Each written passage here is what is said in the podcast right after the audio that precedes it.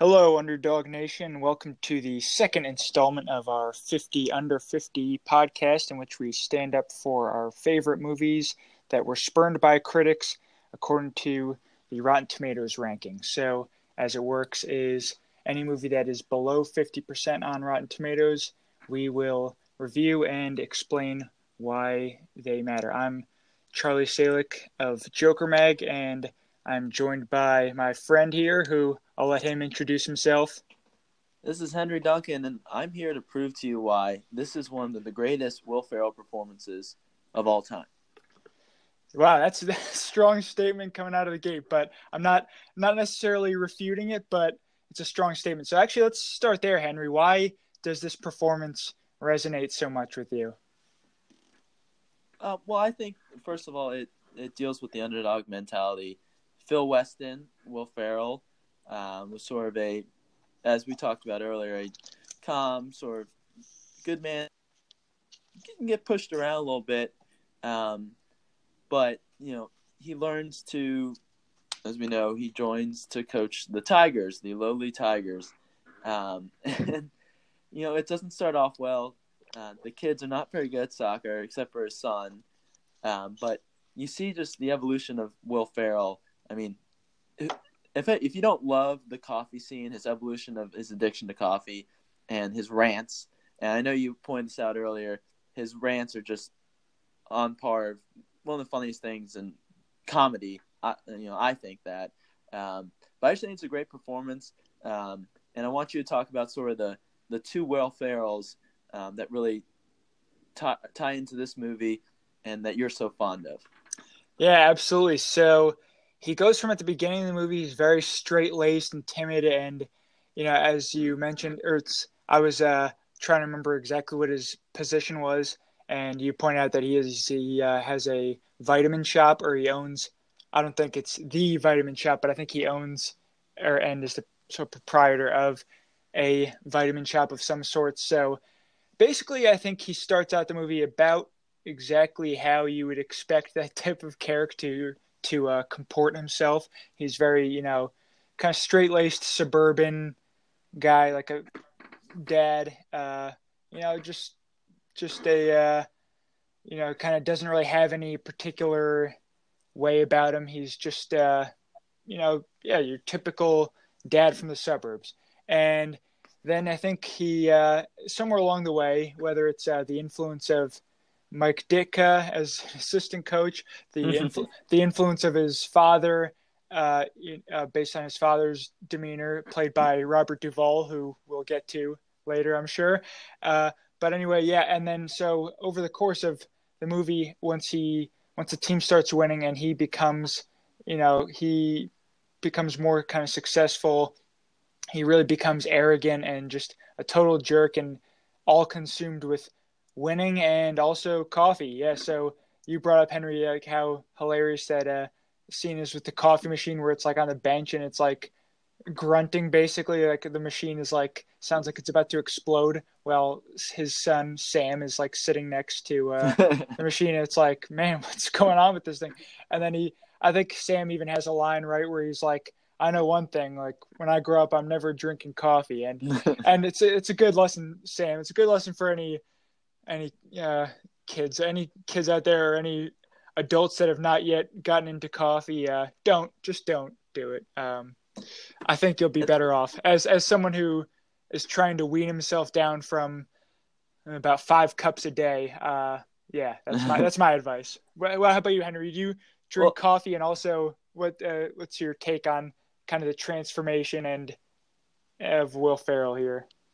You know, I actually don't drink coffee. I do good, good for caffeine, you. But whole, there's a, there's a story to it. I drink something. It's called Highball Energy. It's an organic sparkling water. They sell it at organic stores, Whole Foods, um, wherever you can get on Amazon. And that is my coffee. I, I try not to drink it too much. It's tasty, um, but I can see how, you know, people. You know, you drink five co- cups of coffee. Will Ferrell drank about five hundred in that movie. And you know, it's interesting when you said his son Sam is sitting next to it. Part of the issue is what I have with Phil in this movie as he sort of evolves into basically like his dad is he's sitting his own son at the, uh, at the expense of winning. winning consumes him. Um, you know, Phil could never really live up to his dad's expectations, his dad's overcompetitiveness, always need to win. He was probably on the bench when he was growing up and his dad was coaching the Gladiators. Great name for a uh, dominant team, by the way. A youth and, dominant youth soccer team, yeah. Gladiators, yeah. Why, why not? Exactly, it's perfect. And then the little, little Tigers. But, you know, this thing of, you know, you know, you talk about sort of straight-laced uh, Phil Weston in the beginning of the movie. He's emasculated by his dad constantly, and it, it sort of wears on, but he doesn't say anything about it. And I don't know. I think at you know at first he's he just submits to it, and then he you know meets Ditka. He gets a sort of a friend against his dad, um, sort of a, a common. They have, share a common enemy to some extent. Not well. Ditka is really uh, Duvall is really Ditka's en- enemy, but Phil just appreciates that Ditka wants to get at his dad a little bit. Um, so you, you see Phil toughen up a little bit and really help these kids as um, Ditka makes them do conditioning. And there's a, there's a scene of Byung Sung, who is literally probably three feet tall. He's carrying two big bags of trash across the soccer field. And it's just this, it's like such, such Ditka. Um, but it helps Phil. It helps him Um, sort of become um, a little bit more competitive in a good way, um, but then you know, it, you know, winning gets to him, coffee gets to him, um, the juice box man gets to him, aka Ditka, and he just he loses it, um, and I think he really loses himself in the sort of the underdog mentality uh, because he's consumed in winning. Uh, in the end, we'll get to um, he sort of comes full circle, but you know. Um, it's it's too bad how it how it you, you hate to see his going back to the coffee machine and his son staying next to it instead of playing the game. And especially at that age, you know, youth sports, you really want to encourage all the kids to play. So um, it's too bad he sort of regresses and becomes sort of like his dad. But I mean, Duvall's great in this, even though he's this. I mean, if you want to get into sort of your take on Buck Weston in this movie, but I think you know, you spoke about Duvall having this grandeur about him in The Godfather, uh, great character in that. Um, so I wanted to see what your take was on Phil Weston and Buck Weston, but mainly on Buck Weston being Robert Duvall. Oh yeah, absolutely. Thank you. I'd love to talk a little bit about Robert Duvall here. So as Buck Weston, uh, fan people that are more cynical about this movie than us would probably just look at it and say, oh, Duvall cashing in, getting a paycheck late in his career. And yes, I'm sure there is truth to that. But I he definitely doesn't phone it in, though, Henry. You know, it's like he uh, – right. I feel like he still is giving it giving it a great performance, and he still is, uh, you know, throwing in some classic uh, Duvallisms, for lack of a better word, as far as, like, character development and how he portrays a character. Like, he really is – like, he's very funny. He's in, but in kind of like a really, um, not necessarily dark way, but in just kind of like a, uh, well, uh, the, the one quote that uh, I know we both thought was hilarious is like the part where in the beginning of the movie where uh, it kind of explains his character, where he's explaining to Phil, or he's like, you know, Phil, it wasn't easy for me when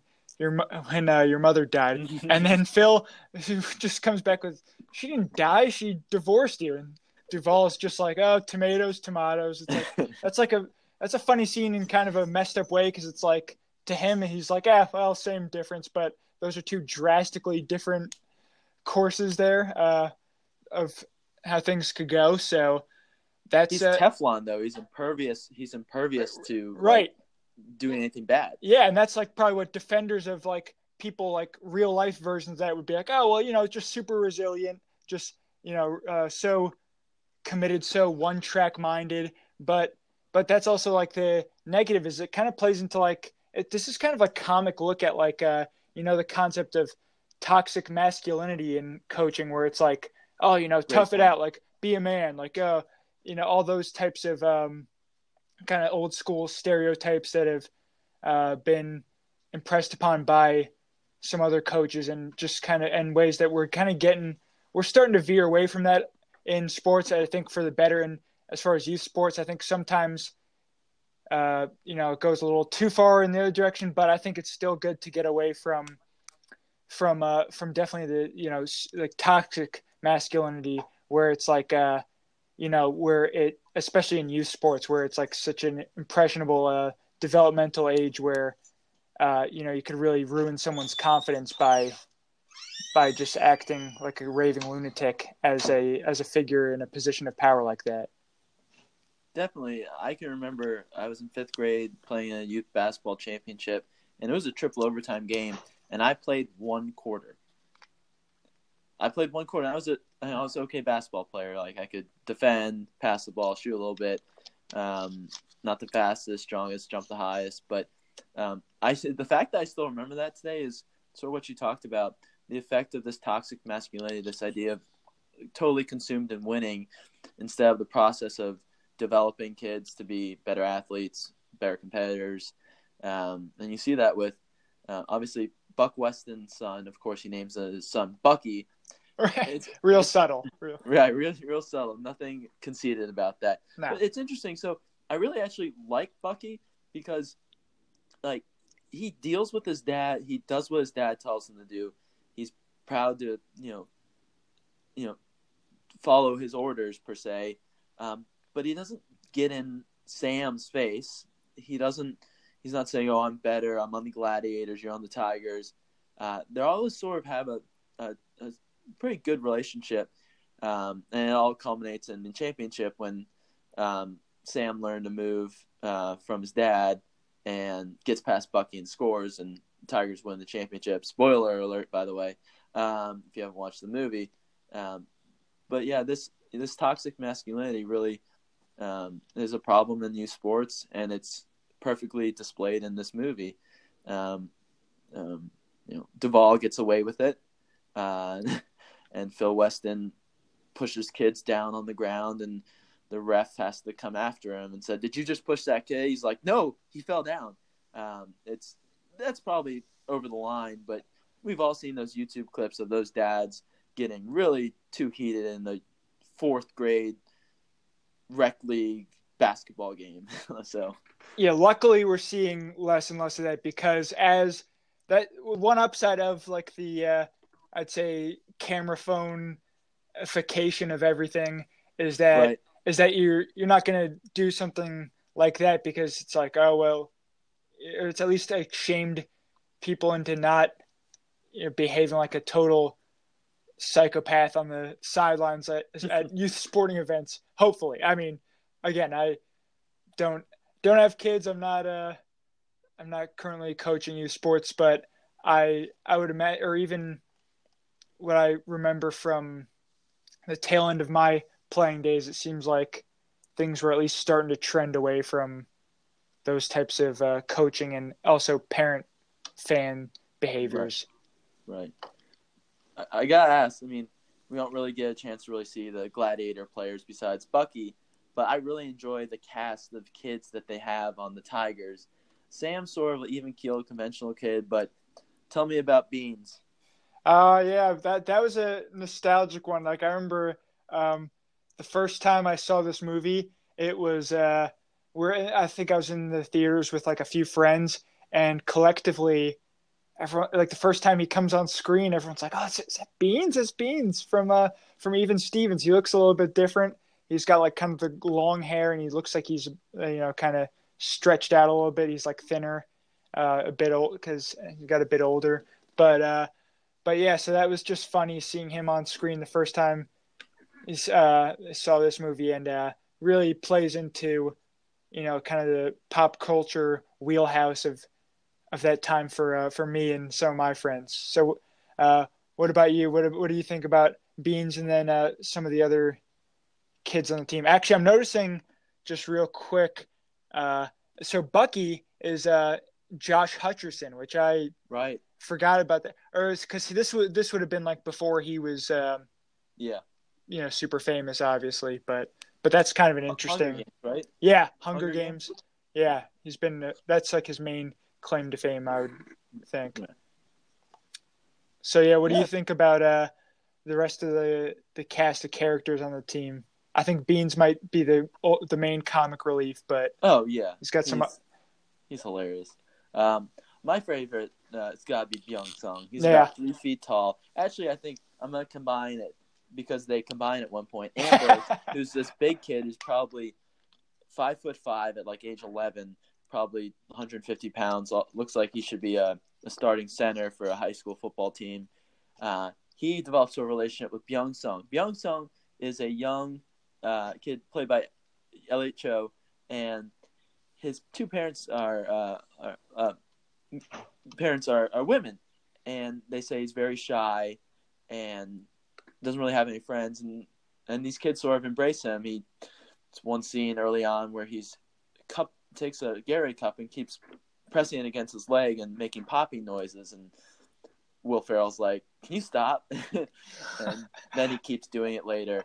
Um, but they, but the in it was in the title game against the Gladiators, Byung Sung gets on Ambrose's shoulders, and they create like a Superman, uh, like a giant.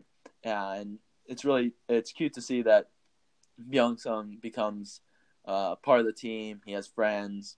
Uh, that's a nice little touching. That's you know part of why this movie is, I believe, is a good family movie. Um, you really see these kids uh, develop personalities. I mean, um, Mark Avery, who's Beans, um, already has a personality. You have the kid who eats worms, who actually that's a tactic they use in part of the games, which is interesting.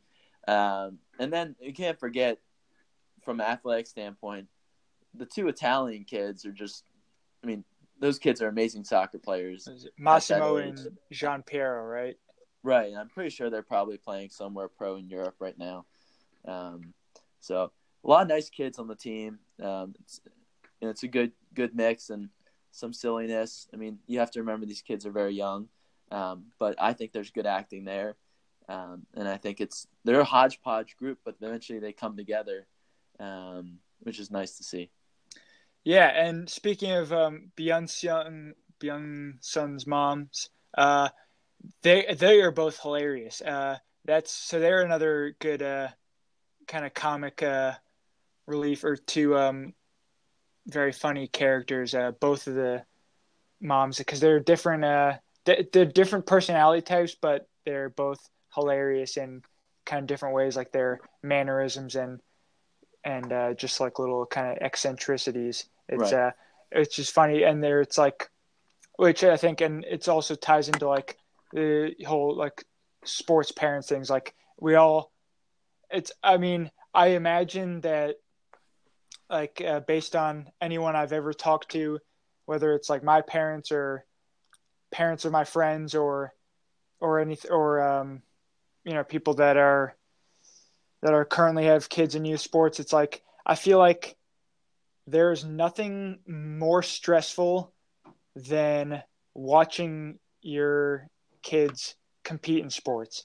I feel like I feel like playing in sports is stressful. Being a competitor in sports is stressful. But anyone I know, like people that have played sports their whole lives, and then as a parent watch their kids play sports, and they're like, no, it's like incomparable. Like I'm way more stressed out watching my son or daughter participate. I remember, I think he was even like Doc Rivers said something like that because uh, his his son, one of his sons, played at Indiana University while I was there, and I remember like Jeremiah, he, right? Yeah, Jeremiah, Jeremiah Rivers. Rivers. Yeah, absolutely, nice call. And uh, I remember just hearing him talk about it. He was like, he was like, no, like I've coached in the finals, and he's like, it's not even comparable. Like watching my son play, I'm like a nervous wreck. It's like I can't handle it. It's so I think that, that this movie definitely touches into that. It's like, you know, kind of the insecurities of Yeah, of uh, young athletes, but also of the parents. Like, the, you know, all they want is for their kids to succeed and be happy, and that's where it's like if your son or daughter gets benched, how like it doesn't just affect the kid; it affects the whole family. So that's right, where and, it's like and, lunatic coaches can right. kind of really take a toll like that. Yeah, and Phil becomes so consumed in winning that he benches his own son, and uh, his wife, uh, Kate Walsh. Yeah, um, she and she plays Barbara Barbara Weston in this, um, Phil Weston's wife. Uh, they end up going over to Buck's house and stay there because she just cannot stand you know, seeing her son like that. And, and it's sort of the opposite of what you're saying is you hate to see your, you, it's nerve wracking to see your son or daughter compete, but then seeing them on the bench, not being played, not enjoying themselves, like that's even worse. Yeah, definitely. It's, um, uh, yeah, yeah go sorry, ahead. Go no, I just wanted to sort of bring to light um, why we chose this movie, um, what the rating was for Rotten Tomatoes, and why we disagree. Um, but if you'd like to uh, continue, um, feel free. I just thought it'd be important to uh, bring up for our our listeners and um, and see what they think um, after hearing this episode. No, please, yeah, please. That's a good direction to go. I'd like to examine that further. So the this on Rotten Tomatoes, uh, it got a forty-one percent out of one hundred thirty-nine reviews, which is about an average of five point five out of ten, which is not great. Um, th- I found a quote somewhere that said, "The script is mediocre and fails to give Ferrell a proper comedic showcase." I, I, I can't agree with that. I think we talked about as we talked about earlier, Ferrell gives a proper comedic showcase. He signature, I mean, certain scenes signature Ferrell, um, and you know, overall, I'm just I'm disappointed in seeing that because, you know, I know I made the bold statement that this is one of his best acting jobs, but I do believe it, and call me crazy, but um, I think his acting job makes it much higher than forty-one percent. And something I think we may want to do for our listeners is at the end of this podcast, we can maybe give our own rating, Rotten Tomatoes rating, um, and show that this is better than um, it seems to the public. Right. Yeah, that's a good point. I mean, or if like we could uh, source the listeners and get kind of like a thumbs up or thumbs down and right. Then make a new percentage for it. So let's say, you know, uh, let's say seventy percent of you get back with us and say, yeah, I really like this movie. Then we'll say, no, the new, our personal Tomatometer has this movie as a seventy, which is almost double what Rotten Tomatoes has it percentage wise. But I agree with everything you said. Um, I think, uh, yeah, Will Ferrell definitely shows some layers in this one. I think, uh, because based on where his character starts, where he where he gets to, and I think that's where he's at his peak is when he's like the douchebag, like egomaniac, uh, coffee addict, like that scene with he and the lady between he and the lady uh, Alex Borstein, who is the voice of Lois on Family Guy. Like that scene between the two of them in the coffee shop is just hilarious. They're like getting up in each other's face, and uh, and then when he's like.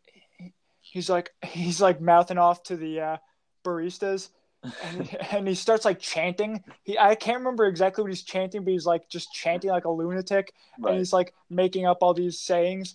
And he's like, "I have I have this uh, rewards card or this membership card," and then they're like, "We don't have we don't have those. We don't give those out." And the guy in front of him in line is like, "It's just like a Blockbuster card, or it's like a video it's like a video store card," and he's like. Damn it.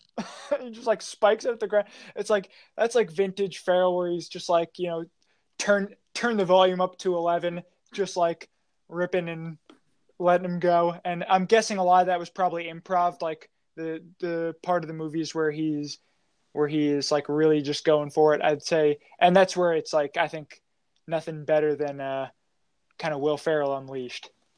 Yeah, it reminds me of Veronica Corningstone gets the lead uh evening news.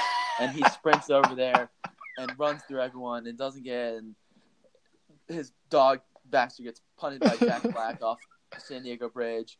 And he's in a, a glass phone booth. And he's like, he's saying, you know, I'm so miserable. He's just yelling and screaming. And, and that's that reminded me of uh, that scene. I don't know why. It's probably weird that that's my recollection and my uh, comparative analysis in my head. Uh, but it was... It's like he's he's just he's so focused on what he's saying. He's just yelling. Um, you know, I think in that scene, going back to uh, kicking, screaming, he, he gets kicked out of the coffee shop, and then he's like, "Okay, guys, it's okay." And then he tries to sprint back in again to shut the door, uh, and then yelling and uh, throwing a temper tantrum. Um, you're right. That's so. I mean, this is there's vintage Ferrell, and you're exactly right. Yeah, I'd say following up on that. Do you have any like favorite quotes from this movie or any like favorite scenes or anything that are kind of under the radar if I'm putting you on the spot a little bit, I have one ready to go. Uh, unless unless you have one ready to go, and I'll let you oh, delve well, into it. Yeah. Um, Ditka says at the end of the movie, he says, uh, "I got, I got till tonight to get all of the leaves and from my yard into into your dad's yard," um, which starts in the beginning. Duvall yells at him for the leaves going in his yard, and it's very combative. And, of course, two alpha dogs, and Phil gets yelled at by Ditka in the beginning. Um, and Ditka, uh, so I may have botched the quote, but he says basically, you know, I got till tomorrow to get these in your dad's yard, your old man's yard. Um, and, oh, I'm sorry, I just thought of one. I'm, I'm laughing as I'm saying it. Uh, Ditka and uh, Ferrell are in Ditka's house, and Ditka's smoking a cigar, and his wife comes in and says, "Are you smoking a cigar?" And and Ditka says, "No one's smoking in the house." And then she leaves, and then she smells smoking, comes back in, and he blames it on Will Ferrell. And again, I don't know the exact quote, but that was one of the funniest scenes. Um, just classic Ditka yelling. And- it happens like three times. Like she walks back in like two or three times, and each time I feel like he sparks up a new cigar. Or I can't remember, but it's like hilarious. It's like it's like this dude is just like pathological. He's just like, but it's like classic Ditka. I mean, great, great Ditka acting performance there. I I'm not sure how much of it was acting and how much of it was like it was just yeah, him was him doing him. Yeah. Like, but uh, what's yeah. your quote? So one that is like kind of low key, I feel like, that I still reference to this day, like every once in a while, like I'll pull it back, is towards the beginning when he's still like kind of more staid, calm Will Ferrell, when he's talking about the kids at like the slumber party, he's like, they're like four foot tall whirling dervishes. And he's like, I don't even know what whirling dervishes mean, but that's, that's what they were like. And it's like, and that's like, and that's like one that, it always made me laugh so hard, because that's like, it's a more subtle Will Ferrell part, but like where it's like that, like he says something, but then follows it up with like, I'm not even sure like what the exact definition of that is, but, but that's what they were. That's, it's like, he's, he just kind of says something and, and then just like sticks to it and just really follows through with it. It's uh, I, yeah, I love that scene and that quote in particular. That's a good quote. Um, yeah, so many good ones, so many classic ones from Anchorman, Elf being one of the greatest Christmas movies of all time. Um, that's sort of a little bit too much of a hot take. And then, obviously, Kicking and Screaming, um, so many great quotes, especially, yes, the slumber party was very, very cute, very, uh, very touching scene, and um, brought the kids together, so it was good. Um, you know, and again, to defend this movie, um, from a scholarly perspective, Roger Ebert, who's one of the greatest uh, movie critics of um, late mid, late twentieth century, early twenty-first century, says gave it a three out of four stars and said um, it was an entertaining family movie. Uh, and another great uh, critic, David Palmer, gave it three point five out of five. And he said that Ferrell um, and the film were much funnier than, to quote, a P G-rated kids film has any right being. Um, so for these guys, I think it really uh, exceeded expectations. And um, my our takes are very important for this podcast and how we feel about it. Um, but to have two uh, critically acclaimed critics um, who support the movie, um, this is where I'm mad at Rotten Tomatoes for that. They should have done their research and really gotten expert uh, advice and uh, review. Yeah, and I... I I'm love... not bitter. Don't worry. I'm not. No, bitter. no, clearly not. It's not showing at all. but, but no, I, I think it's good. Like I'm, you know, it's a movie we're passionate about. And um, I think that second review you said it was David Palmer. Yep. I think that, that quote perfectly encapsulates how I feel about this movie. Cause I remember like as a, like when I first saw it, I was probably about fourteen, fifteen. So I, that was at the point where it's like, you know, P G movies. I was like, eh, I don't know. Not as interested. Like I wanted to see movies that were really going to push the envelope. Like I wanted to see like kind of like the old school, uh, forty year old virgin types of movies, and like those like for just a couple examples like at that age. But I but I think that's like exactly what I always my lasting opinion on this is like it's way funnier than like a movie that's like constrained to like a P G rating has any right to be. Like, I think that hits the nail on the head. And um, and also, if it's good enough for arguably the GOAT uh, film critic Roger Ebert, then I think it should be good enough for anyone. You hear that, Rotten Tomatoes? You hear that? Yeah. Uh, great movie overall. Uh, really enjoyed it. Um, I gotta give it. I would give it a sixty-eight percent out of one hundred. Um, a little bit hi- higher, significantly. I, I wouldn't put it up there with other Ferrell movies. I think Elf is close to eighty. Um, I think Anchorman is higher than that. Um, don't really have a take on that right now, but I give this I give this well above a fifty percent, um, which I guess would be around seven out of ten. Um, so we put it at that. How about you, Charlie? Yeah, I would score it higher. I'm I'm actually surprised that the audience score is as low as it is. Like that's that's usually where with this there would be like a disparity, like oh, forty-one from the critics, but the audience it's like a seventy. Um, so yeah, I mean, like my personal rating, I would give it like on a five star scale. I think I would give it.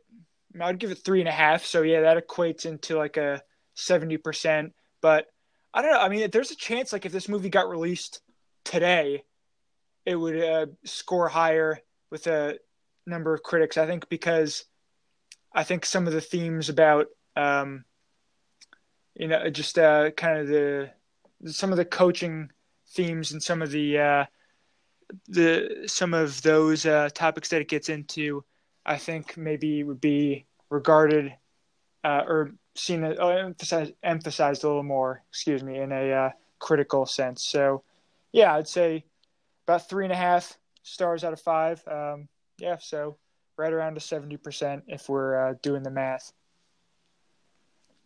I like that we're in agreement. That's good. Around the same area. Mm-hmm. Shows we have a very optimistic view of this movie, unlike some cynics who don't want to see a great children's movie get great ratings. Yeah, it's... Again, not bitter at all. Nope, definitely So that's not. all about all I got, Charlie. How about you? Yeah, I think... Uh, To close out here, uh, I'm just looking at one one re- reviewer, John Monahan of the Detroit Free Press. It says the snippet it gives is barely watchable. Oh, so we are we will emphatically disagree, and I will say rather than barely watchable, I would say it's very rewatchable. Very rewatchable.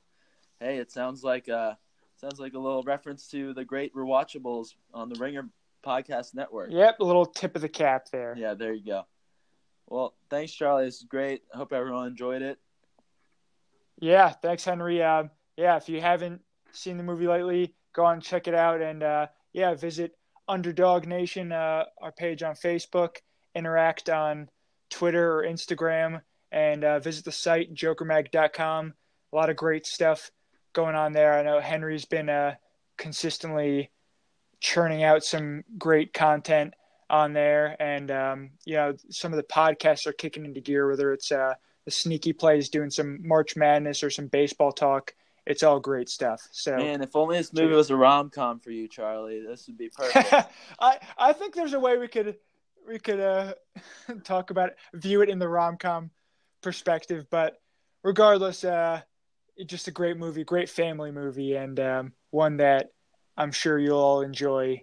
If uh, whether you've seen it before and and want to rewatch it, or whether you've never seen it, we both highly recommend it. If that's not already obvious, we do. Well, I hope you enjoy this, folks. Again, I'm Henry Duncan. This is fifty Under fifty, our second installment on Kicking and Screaming, a vintage Will Will Ferrell movie.